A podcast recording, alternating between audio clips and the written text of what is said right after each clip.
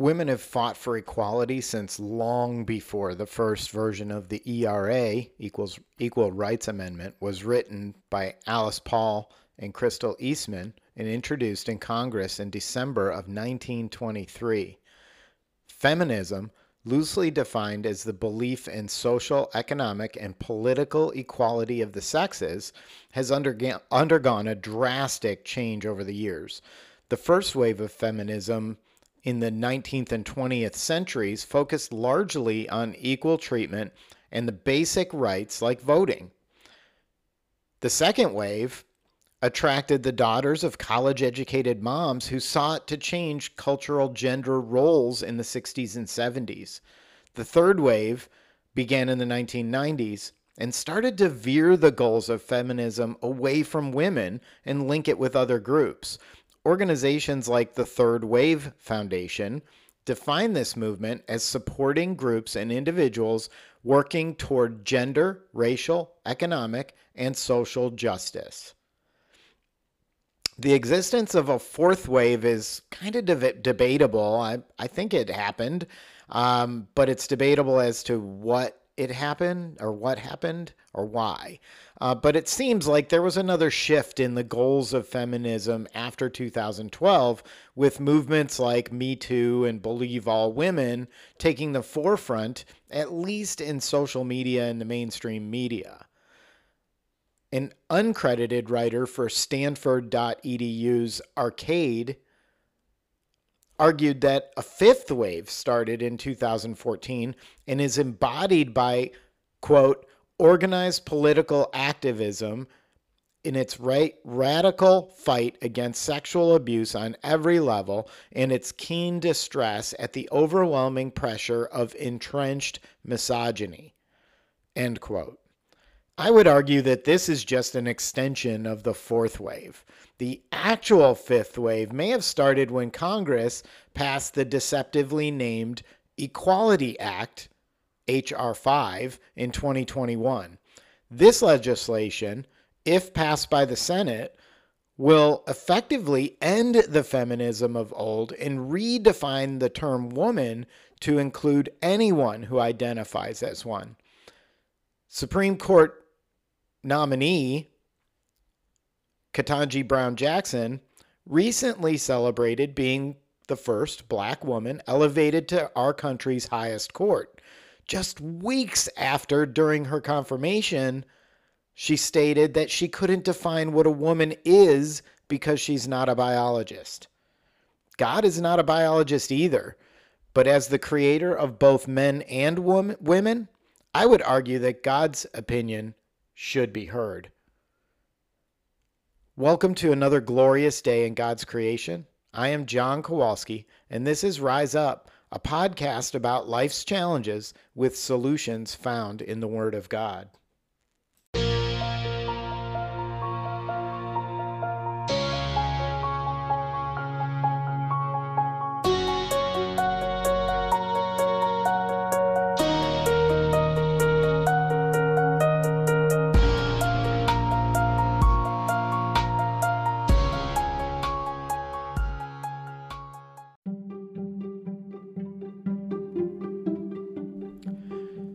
Walsh of the Daily Wire recently released a documentary called What is a Woman?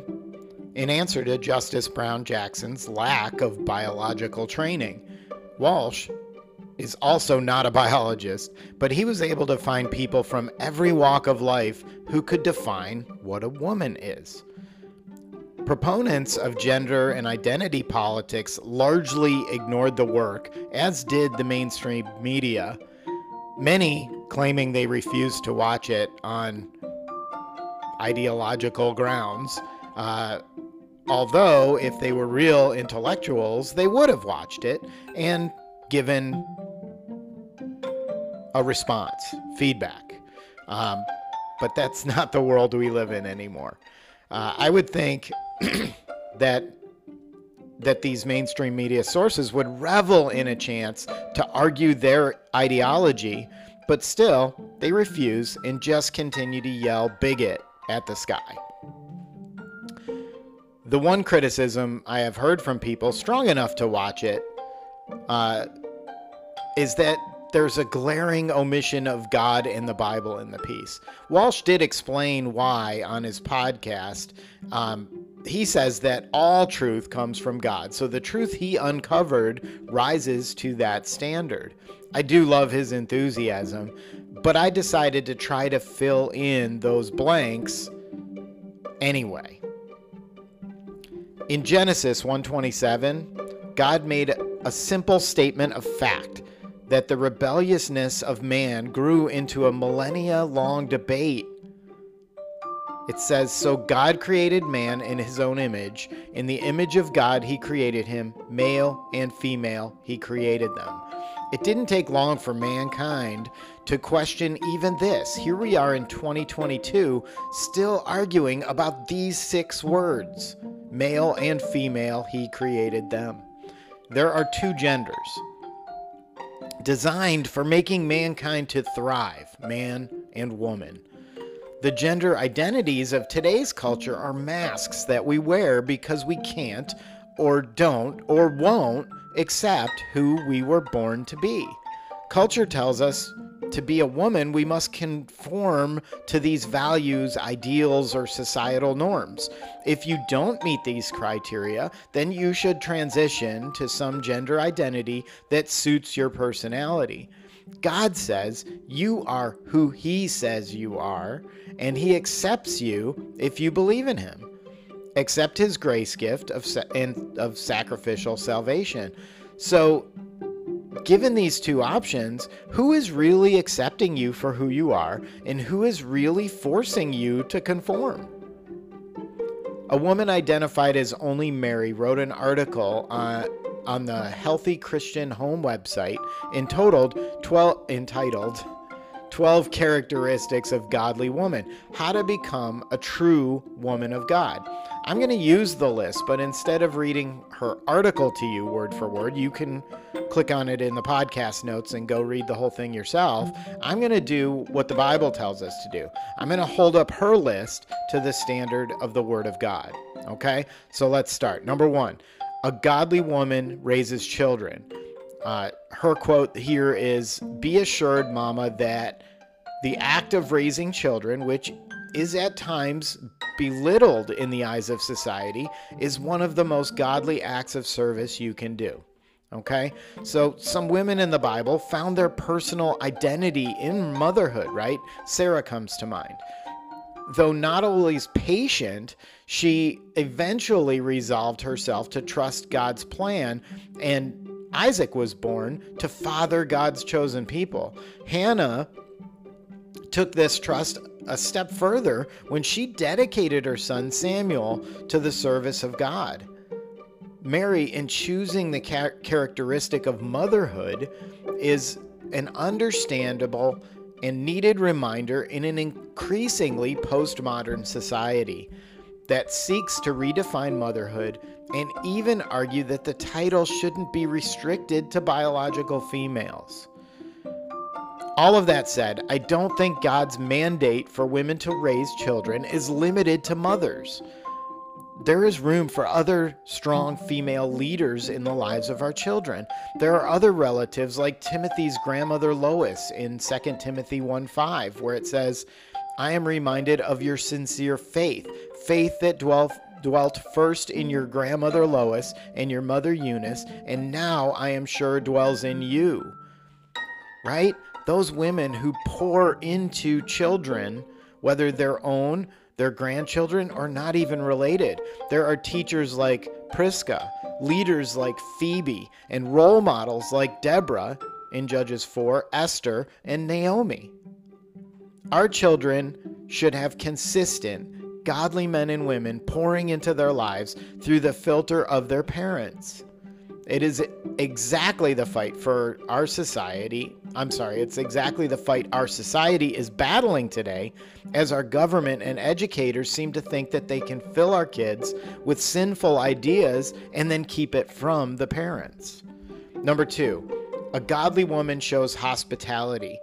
Um, Mary, the writer, adds when it comes to hospitality, less is more. Connection is what counts. This might bring you to thinking about uh, Mary and Martha in Luke 10.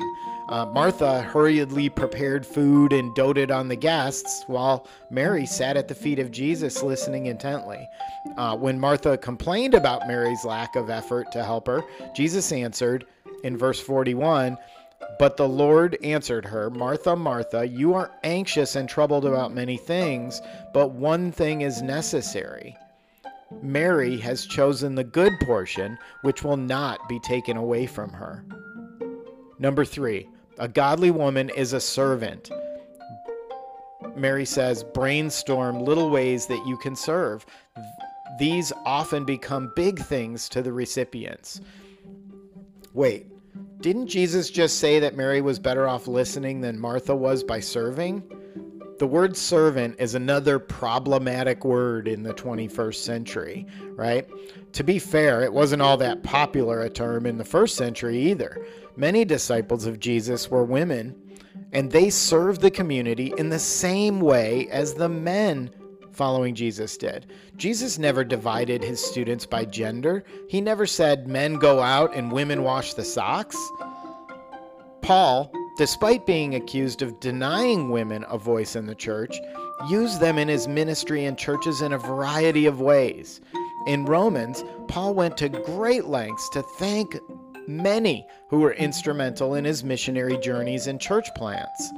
Romans 16 1 through 16 lists some of those instrumental people and leaders, many of which who were women. And I'm going to go through them and I'm focusing specifically on the women. So I'm bouncing around a little bit. So I command the, I'm, I'm sorry, I commend to you our sister Phoebe, a servant of the church at Cenchrea that you may welcome her in the Lord in a way worthy of the saints, and help her in whatever she may need from you, for she has been a patron of many and of myself as well. Verse 3 Greet Prisca and Aquila, my fellow workers in Jesus Christ, who risk their necks for my life, to whom not only I give thanks, but all the churches of the Gentiles give thanks as well. Verse 6 Greet Mary, who has worked hard for you. Verse 7 Greet Andronicus and Junia, my kinsmen and my fellow prisoners. They are well known to the apostles, and they were in Christ before me, meaning Paul. Verse 12 Greet those workers in the Lord, Tryphena and Tryphosa. Greet these greet the beloved Persis who has worked hard in the Lord. Verse 13 Greet Rufus, chosen in the Lord, also his mother, who had been a mother to me as well. Right? That mentorship relationship. Verse 15 Greet Philologus, Philologus, Philologus, Julia, Nereus, and his sister, and Olympas, and send all the saints who are with them. And six uh, and sixteen he closes with greet one another with a holy kiss. All the churches of Christ greet you. The real issue is how you serve and who you serve, not that you serve. Okay? Being a servant is not a bad thing in the eyes of Christ. Remember Matthew 25 40 when Jesus said, "Truly I say to you, as you did it to one of these uh, one of the least of these, my brothers, you did it to me." So when you're serving, you're serving God. Number 4, a godly woman is modest and humble. Mary adds dressing modestly is definitely a must for a woman of God, but we should also possess a spirit of modesty. This one's a, a, a, controversial subject these days, right? Recently, Matthew West wrote a parody song and performed it with his family called Modest is Hottest. He posted it on his podcast and YouTube. It was cute and it was catchy. And, and though it was clearly meant in jest, it carried a good message for Christian families. As usual, the chaotic and loud minority quickly responded in an effort to cancel West for bigotry, racism, and gender bias.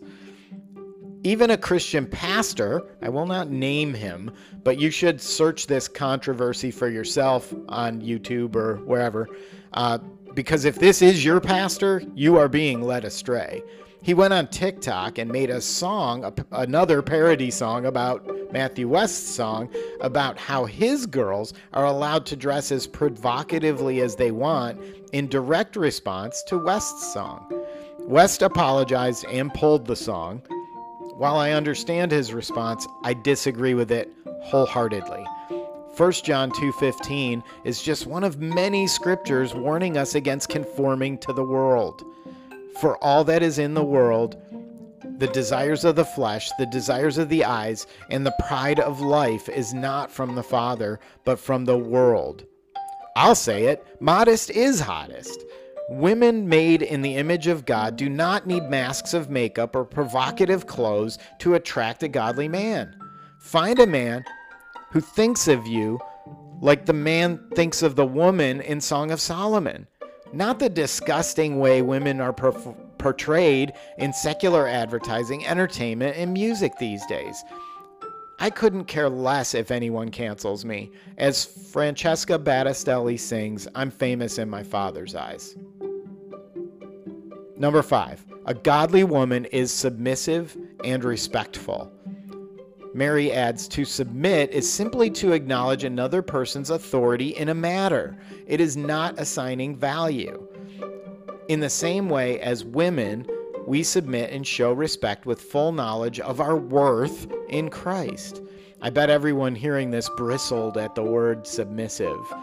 Uh, we can we can live with the word respectful, but let's pump the brakes a little on the word submissive. That's not for me. I'm a modern woman. First, remember I'm quoting from an article written by a woman, so please don't kill the messenger. Second, are you looking at the word in the context of the Bible or the context of the word? What does submissive actually mean? The American Heritage Dictionary, a secular source, says it's inclined or willing to submit, inclined or ready to submit, acknowledging one's inferiority, yielding, obedient, humble, or showing a readiness to submit, expressing submission. So I don't want to be accused of sidestepping the hard subjects. So let's take the secular definition at face value. It seems to me that this definition and your reaction to it def- depends on two factors, right? One, who is doing the submitting, and two, who are they submitting to? Right? So, first, who is doing the submitting? Do you consider yourself weak, soft, afraid, or willing to submit to all authority, real or imagined, simply to avoid conflict? Or are you strong enough in mind, body, and soul to know when somebody knows a better way that will benefit your life and the lives of all those who you touch? I think if you can answer that, you answer who are you? Who is doing the submitting? Number two is who are they submitting to, right? Are you submitting to the flesh, the world, and those seeking only instant and personal gratification? Or are you submitting to the mercy of a faithful and giving God? Think about Psalm 23, 1 through 3. It goes like this quote, The Lord is my shepherd, I shall not want. He makes me lie down in the green pastures. He leads me beside still waters. He restores my soul. He leads me in paths of righteousness for his name's sake. Are you okay with submitting to that God? That authority?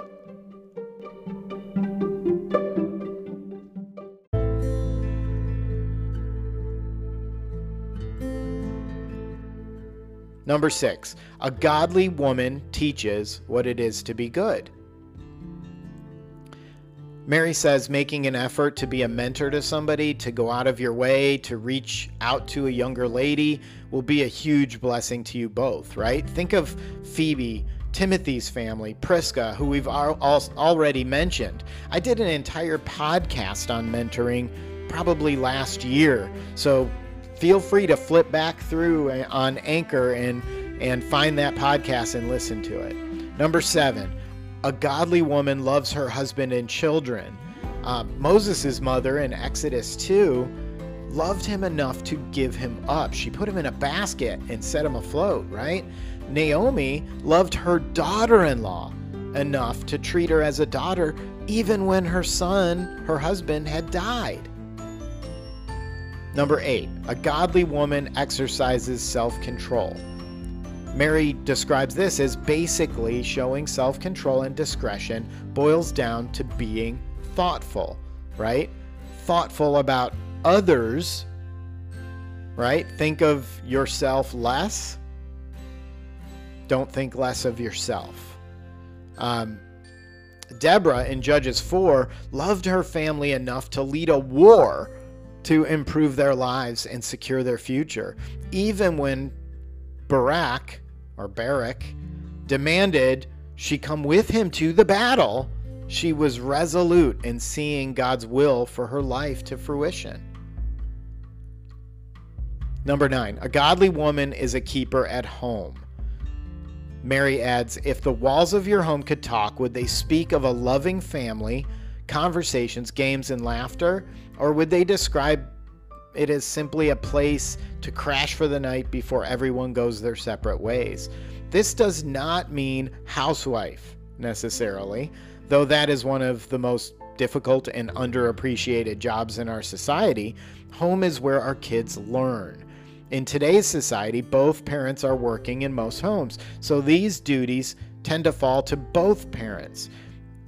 The responsibility is even greater than it has ever been in a world where sin is celebrated as if it were an accomplishment.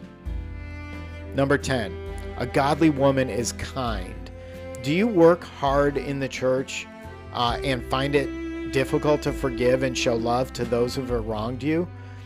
It may be like Euodia and Syntyche uh, in the Bible, uh, that people will remember your unkind attitudes more than your acts of service.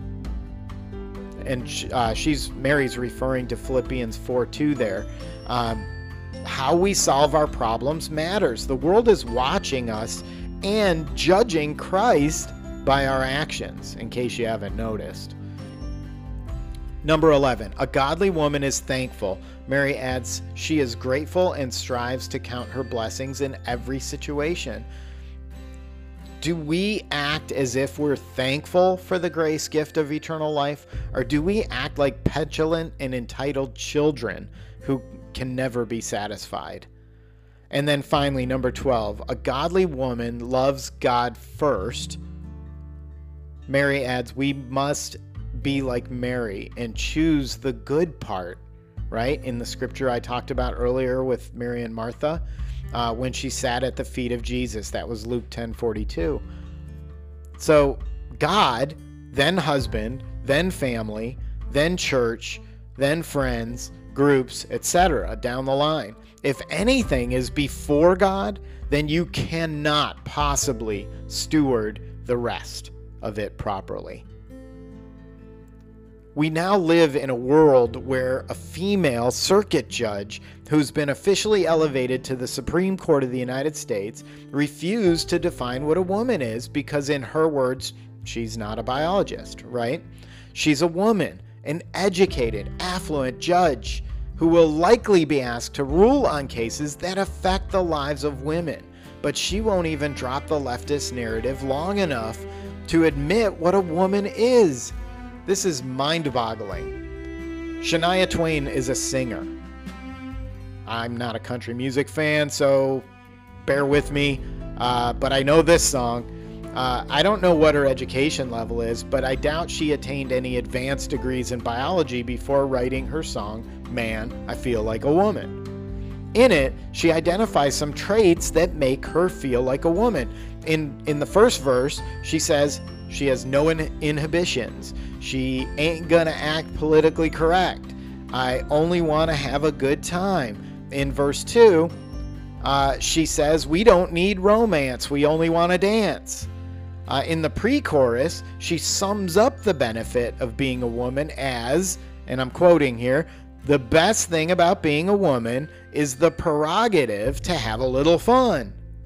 Right? And then in, in, in the chorus, uh, Twain el- elaborates by assuring us that women are still women regardless of those choices, right? She says, men's shirts, short skirts, color my hair, do what I dare. I want to be free. Yeah, to feel the way I feel, man, I feel like a woman, right? Okay, I'm aware this is a dumb party song. It's catchy and it was very popular in its time, but What's most disturbing about this song in 2022 is that Shania Twain, in writing a silly but popular song, delves far deeper into identity than our politicians, judges, media personalities, and celebrities put together.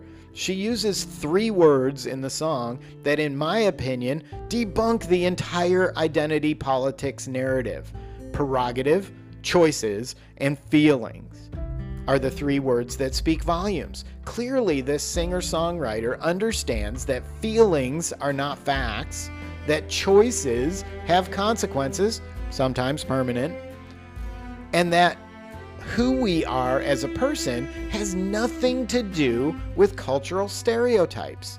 Do you think I'm reading too much into a silly song? Maybe. Let's dig in a bit, right? First, feelings are not facts. The title of the song indicates that she feels like a woman, right? Later, after all the truly inspirational, read sarcasm here, ways that she feels like a woman, she says to feel the way I feel. She makes no apologies. She's a woman. Her feelings don't change that. Wearing a men's shirts or failing to act politically correct and not needing romance do not make her less than a woman these choices certainly don't mean that she should be a man. Number two, choices have consequences, sometimes permanent. We seem to have a desire these days to solve problems with the most extreme solution possible. People who have gender and identity issues do not need to be encouraged to make life changing, permanent body changes. They more likely need therapeutic help to understand that cultural norms and stereotypes do not have to define them. A boy who likes to play with dolls is not a girl. He just has interests that go against societal trends. So what? A girl who likes sports is not automatically a boy, nor should she have to be. Our self proclaiming culture of tolerance and acceptance is a fraud. Society doesn't accept people for who they are and what they choose. They tell them that they must identify as something else and begin transitioning to that identity. Unfortunately, once the transition is started and made, there is no going back. Don't get high and mighty here, Christians. We've done a great job. I'm sorry, we haven't done a great job of acceptance and tolerance either. So this is not just on secular society. Number three, who we are as a person has nothing to do with cultural stereotypes. I alluded it, uh, to it just a moment ago. We reject God's design, saying He got it wrong. He made me a guy who should have been a girl, or vice versa right? We then seek a physical solution to a non physical issue. Now, hear me clearly. I am not saying that people who like things outside of their gender norms have a mental problem. They don't. I simply mean that their issue can be handled without drastic and permanent physical alterations. They simply need to accept themselves for who they are, regardless of what society claims are gender norms. Despite the fact that a silly song gets the right idea, progressive culture, with all their bluster about their intelligence and tolerance, still gets it all wrong. Not only do they get it wrong, they're doubling and tripling down on the narrative that's destroying people's lives and futures. Progressives and their mainstream media lackeys have raged for months against Florida's HB 1557, calling it the Don't Say Gay Bill, when in reality it has nothing to do with gender identity. It's designed to keep parents in the loop about physical and mental health issues of their kids that may be revealed at school. It also prevents teachers and administrators from sharing inappropriate personal gender information with kids in kindergarten through third grade, five to eight year olds. Certainly not the wanton bigotry that opponents of the bill are claiming it is feminists fought for the better part of a century to gain equal foothold in a society, only to arrive in 2022 to find men invading their sports, jobs, even their restrooms in jails. Biological men across the country are not only invi- invading women's spaces, but they're being rewarded for their efforts.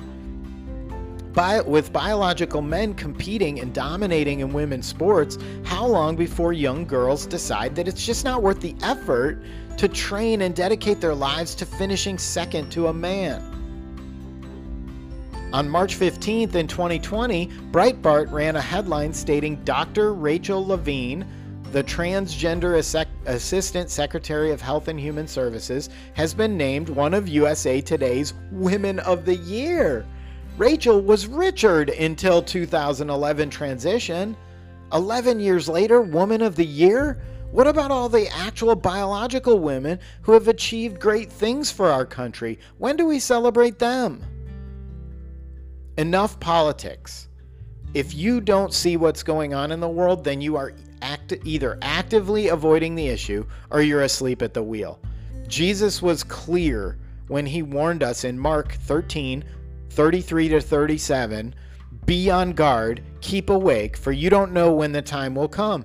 It is like a man going on a journey when he leaves home and puts his servants in charge, each with his work, and commands the doorkeeper to stay awake.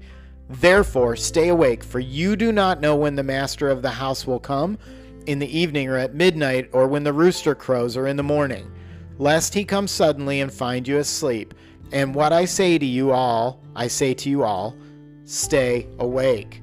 Let's get back to the Bible after this break and find out what the Creator says about his beautiful daughters.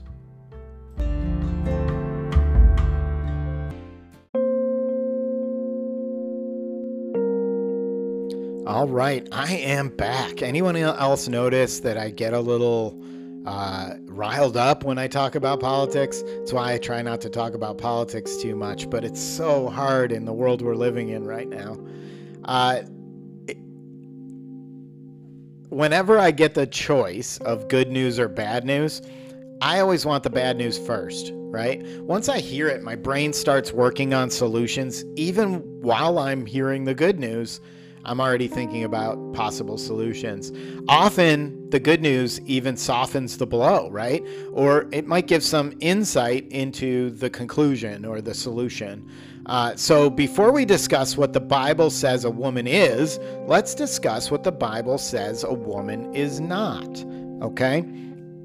Paul divine, defines the aspects of living in the flesh in Galatians 5:19 it says, quote, Now the works of the flesh are evident sexual immorality, impurity, sensuality, idolatry, sorcery, enmity, strife, jealousy, fits of anger, rivalry, dissensions, divisions, envy, envy, drunkenness, orgies, and things like these. I warn you, as I warned you before, that those who do such things will not inherit the kingdom of God.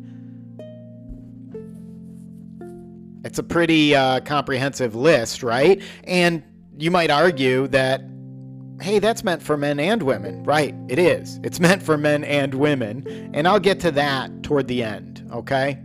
Uh, one, first, sexual immorality, impurity, sensuality, they're likely grouped together and listed first purposely. Sins of the flesh are the easiest way for the enemy to deceive us. He convinces us that there are no victims, and our own broken minds are willing to part- are willing participants in this deception. Uh, verse 20 begins with idolatry, which I would argue is the most commonly committed sin aside from pride, which really fuels all the other sins, if you think about it. Pride is kind of the stem of all sin.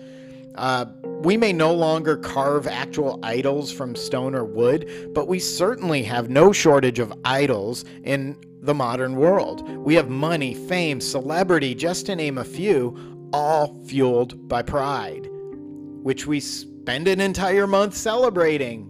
We're still in that month, by the way. Uh, how long until the other deadly sins get their month? Next, uh, sorcery is in the list. But before you scoff at the word and claim, oh, that's the stuff of myth and tale and Dungeons and Dragons and what, listen up, okay? I looked up the definition of sorcery and I was actually surprised by what I found. Sorcery is defined as the use of magic, especially black magic. Among the listed synonyms, though, is medicine. Surprising, right? I looked up the definition of medicine to find out exactly how it could be considered sorcery. One of the definitions I found states a spell, charm, or fetish believed to have healing, protective, or other power. Sound like anything so many have fallen under the sway of over the last, let's say, two years? Um, yeah, maybe. So I guess that's how medicine can be sorcery. We've kind of lived it. Um, and then lastly, listed are enmity, strife, jealousy, fits of anger, rivalries, dissensions, divisions, envy, drunkenness, orgies, and things like these. If you have listened this far and you're still thinking, what does this man know about women? I hear you. I am far from an expert on all things female. What I do know is that men and women are different but our sins are not. I am not going to tell you what to do or how to do it. I am going to let the amazing female role models in the Bible tell you that for themselves. Then I'm simply going to ask you, as image and spirit bearers of God, shouldn't we be held to a higher level of accountability than the unbelieving and rebellious world? Okay, so let's get to what a woman should be. And again, I'm going right to Galatians, right? Just a couple verses later. Um, sorry, that one, yeah, just a couple verses later galatians 5.22 says but the fruit of the spirit is love joy peace patience kindness goodness faithfulness gentleness self-control against such things there is no law End quote. As spirit bearers, we are all expected to bear this fruit regardless of our gender. Now, here's the twist women of Christ should be displaying and bearing the same fruit as men. Wow. In that way, gender for a Christian is not really relevant. We have the same objective standards to live by, and they're provided by the lawgiver God. Let's take a look at some examples of godly women in the Bible and how they ex- exhibited these aspects of womanhood from Galatians 5:22, the fruit of the spirit. First, let's talk about Sarah. Um, and we mentioned I mentioned earlier Sarah showed lack of patience at times, but she also showed great patience, right? She demonstrated overall pretty pretty decent amount of patience throughout her life, right? Her husband Abraham had a covenant with God, yet he bumbled about making mistakes and telling lies in an effort to protect the two of them from the world to reach the goal of that covenant, right? He lacked faith that God was provident in his youth, so he tried to compensate with deception. Sarah waited for the son she was promised, but even her patience faltered when she allowed Abraham to conceive with their servant Hagar in Genesis 16:4, uh, birthing Ishmael, whose line seeks the end of Israel to this day. Sarah was again patient, and in her old age, Isaac was born, and God had, as God had promised, and from him a nation would emerge, God's chosen people. Um, next, number two is Esther. Um, I, I would argue that Esther shows love, joy, goodness, right? Uh, Esther 4 15 and 16 says, Then Esther told them to reply to Mordecai, Go gather all the Jews to be found in, the, in Susa and hold fast on my behalf, and do not eat or drink for three days, night or day. I and my young women will also fast as you do. Then I will go to the king, though it is against the law, and if I perish, I perish. Okay? John 15 13 uh, speaks directly to this, right? In, in that verse, it says, Greater love has no one than this that someone laid down his life for his friends. Uh, Esther 8:16 for the Jews it was a time of happiness and joy, gladness and honor. End quote.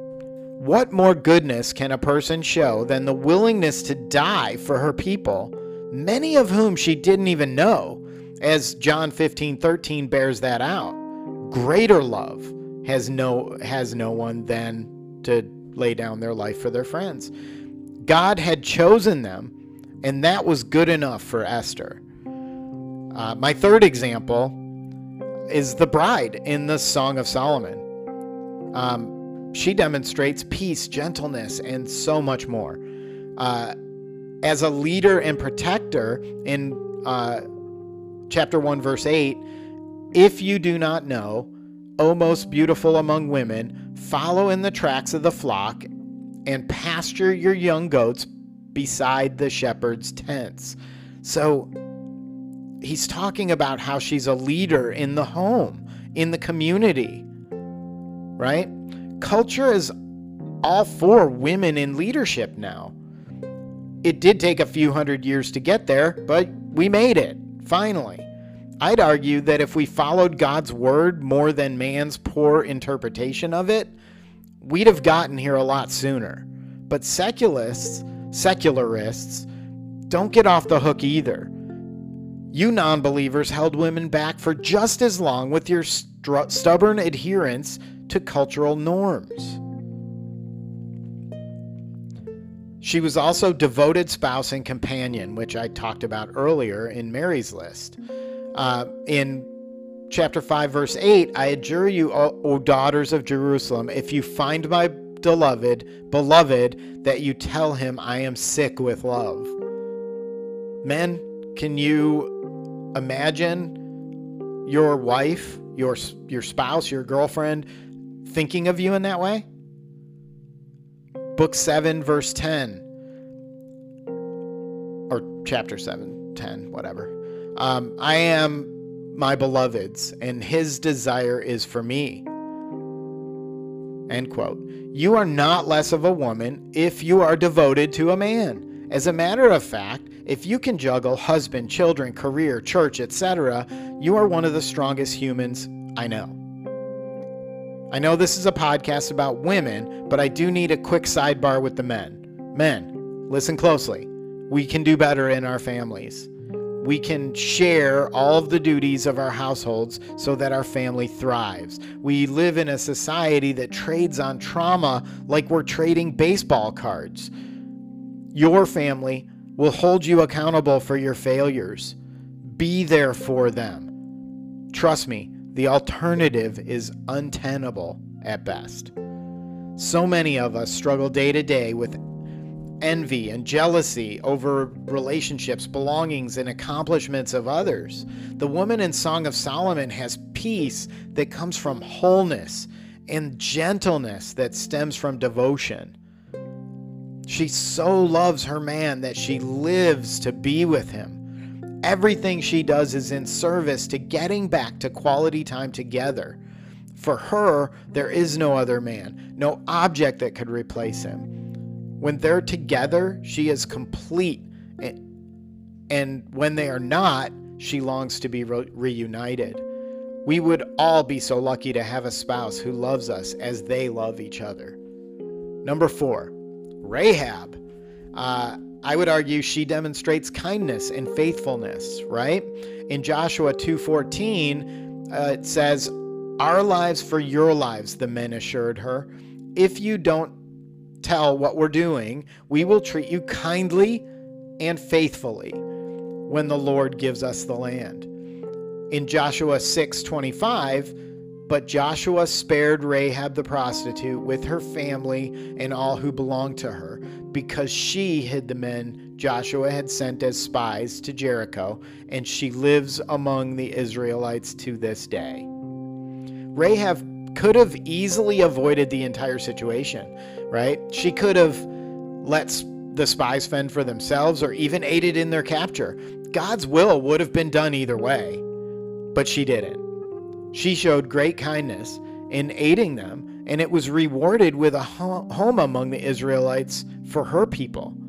She demonstrated a faith that was unexpected when she helped the spies. In Joshua 1 8 through 11, it says, Before the spies lay down for the night, she went up on the roof and said to them, I know that the Lord has given you this land and that a great fear of you has fallen on us, so that all who live in this country are melting in fear because of you. We have heard of how the Lord dried up the water in the Red Sea for you when you came out of Egypt, and what you did to Sihon and Og, the two kings of the Amorites east of the Jordan, whom you completely destroyed. When we heard of it, our hearts melted in fear, and everyone's courage failed because of you. For the Lord your God is God in heaven above and on earth below. Now that's faith from someone who had no personal knowledge of God other than this. Number five, Naomi.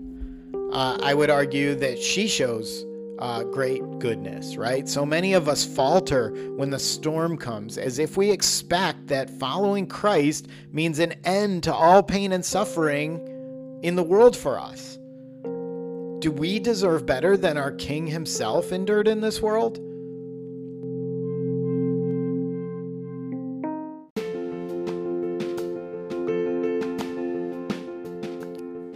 Naomi's faith never faltered. She left her home with her husband and two sons. Life took all of them away from her. When she did return home, they were all gone. All that remained was her daughter in law, Ruth.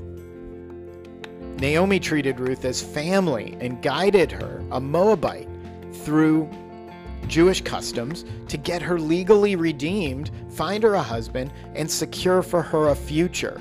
Naomi's goodness aligned with God's will as Ruth's marriage to Boaz bore a son, Obed, whose son would be Jesse, whose son would be David king of Israel. Number six, Hannah.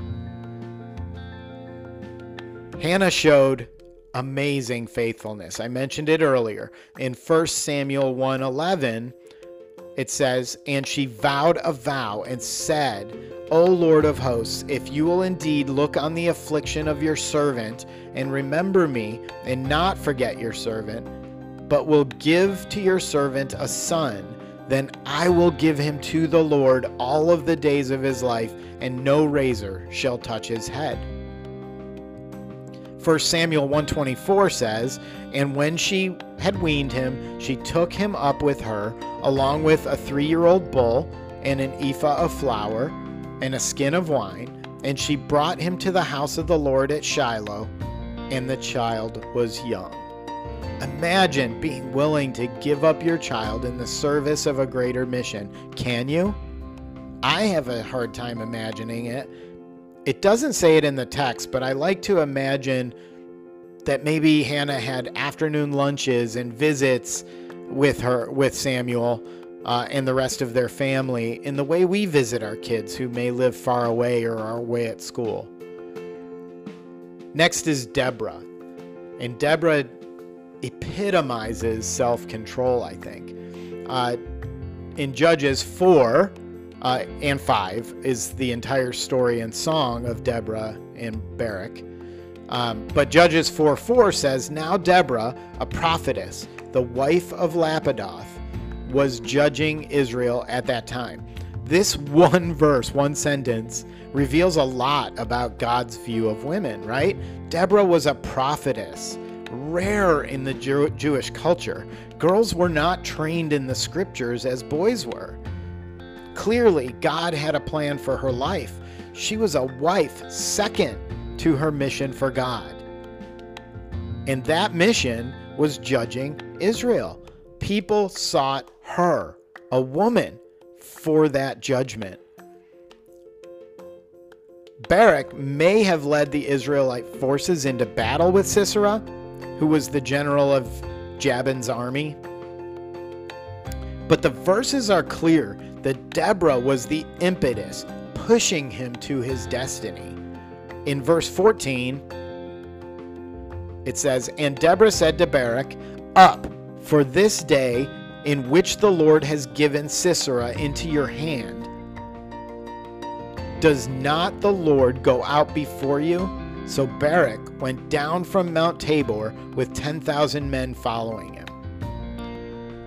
In verse 12 of the Song of Deborah and Barak, uh, Barak, it says, Awake, awake, Deborah, awake, awake, break out in a song. Arise, Barak, lead away your captives, O son of Abinoam. Abinoam? Verses 19 through 21 outline the strategy that Deborah provided to Barak to be employed by his forces in this battle. Deborah was portrayed throughout both chapters as the strategist, with Barak yielding to her knowledge and accepting his role as battlefield commander. The verses state, I quote, The kings came, they fought, then fought the kings of Canaan at Taanach by the waters of Megiddo. They got no spoils of silver. From heaven the stars fought from their courses, they fought against Sisera. The torrent Kishon swept them away, the ancient torrent, the torrent Kishon. March on, my soul, with might. End quote. Deborah's strategy was to have the forces of Barak gather in the foothills north of Megiddo. The tribes of Zebulun and Naphtali supported Barak from the north as the Canaanite chariots tried to attack uphill from the Kishon River basin up the hills to, to the battle, they were easily routed and pushed back south down the hills into the Kishon River. They were defeated, and their commander Sisera ran from the battle, where he met his fate at the hand of another woman, Jael. So you might be asking at this point, why is the list of who a woman is and, and what a woman is not the same for men as it is for women, right? They're both pulled out of Galatians. Uh, they're only a couple verses apart from each other. Um, I asserted in the last segment that God provided the definition of a woman in, in Galatians 5 22 to 23 when it identifies the fruit of the Spirit as love, joy, peace, patience, kindness, goodness, faithfulness, gentleness, and self control, right? Verse 23 goes on to state, and spirit, as spirit bearers, we are all expected to bear this fruit, right? So, with this in mind, I say yes, men and women are held to the same standard as spirit bearers of the one true God. The differences are simply in the examples the Bible gives us and the choices that they make as individuals with free will. Right? For example, I use Deborah to describe self control, while I might use Elijah as the male example of that trait. The fact that Deborah exercises self control, leadership, and unbending faith does not indicate that she may be misgendered. It simply indicates her personal choices and God's acceptance of her, no matter what those choices led her to do in His name. Right? This brings me to two points. All right. The first one is this the secular world, especially atheists, claim that God is misogynistic throughout the Bible. I argue that that argument is simply distraction. I deny it outright. I'll illustrate this using Deborah again. Okay? Consider a young girl of, say, five to eight years old. Seems to be a popular age of consent these days somehow. Uh, and she's telling her parents that she wants to study scripture and become a judge for Israel. She tells them later she would provide tactics and strategy for an army to defeat the evil Canaanites who were oppressing Israel in her time. Okay? So now imagine the parents, instead of allowing her to pursue this for God, instead they go to the rabbi telling him that God got her gender wrong and that they're demanding that they transition her into a boy and treat her as such going forward. Who's the real misogynist in this story?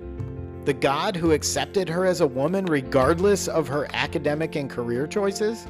Or the people who would demand that she be changed to a boy because no woman could be could be expected or allowed to do such things for her people?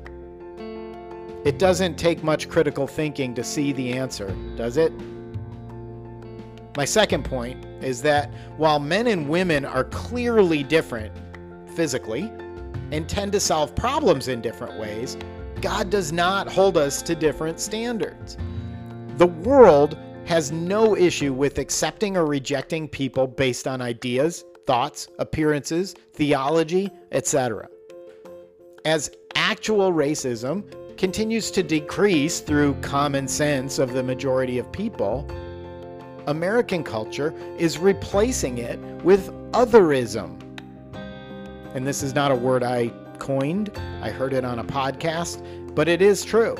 We as a society can no longer tolerate anyone who thinks differently than we do about anything whether it be race, gender identity, politics, climate, or anything else, we simply don't have the strength of character to have an adult conversation about those differences. God accepts all who come to Him in faith and understanding, regardless of those mutable characteristics. Gender is immutable, it is predetermined. Jeremiah 1:5 assures us, "Before I formed you in the womb, I knew you, and before you were born, I consecrated you. I appointed you a prophet to the nations. You are exactly as God intended you. Whether you like to play with dolls or a football, choose a princess dress or cut off jeans, work as a nurse or a construction worker, you are still a woman." The enemy wants you to believe that you must rebel against God's truth to find your identity, just as he did in the garden with Adam and Eve. Reject the Prince of Lies for who he is and revel in who God made you to be. Show the young girls watching you that they can exert the free will God granted us without society forcing them to change their bodies to match their interests. There is nothing more intolerant than telling a young girl that because she likes boyish things that she must become a boy. God would never ask such a horrifying thing of you. I'll finish with a warning from Isaiah 5:20, which says and I quote, Woe to those who call evil good and good evil, who put darkness for light and light for darkness, who put bitter for sweet and sweet for bitter. Woe to those who are wise in their own eyes and shrewd in their own sight. Woe to those who are heroes at drinking wine and valiant men in mixing strong drink, who acquit the guilty for a bribe and deprive the innocent of his right. End quote. You were born a woman because God intended you to be a woman. Regardless of your interests in life, you should be grateful for that life and the opportunity to be a motivation and an encouragement to the girls who learn from your example. You were fearfully and wonderfully made, and no societal demand, political agenda, or medical procedure can make you better than God made you. The only thing you can improve is the eternal nature of your soul. So don't wait another day to confess with your mouth that Jesus is Lord and believe in your heart that God raised him from the dead. From Romans 10:9. Then, as his new creation, take up his cross and follow Jesus from Matthew 16 24. And then finally, rise up and spread the gospel of grace. It's exactly why those words are on the logo for this podcast confess, believe, take up, rise up. And it's why I spend so much time to deliver these messages to you, regardless of how many are actually listening. I thank you again for listening. I will be praying for you. I hope you'll be praying for me as well. Uh, I love you guys. I will see you in a week or maybe two, depending on how long it takes me to get the next one researched.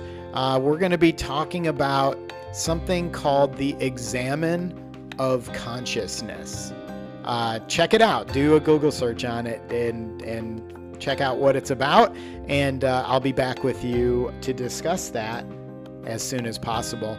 As always, the references, everybody I referenced in this is in the podcast notes.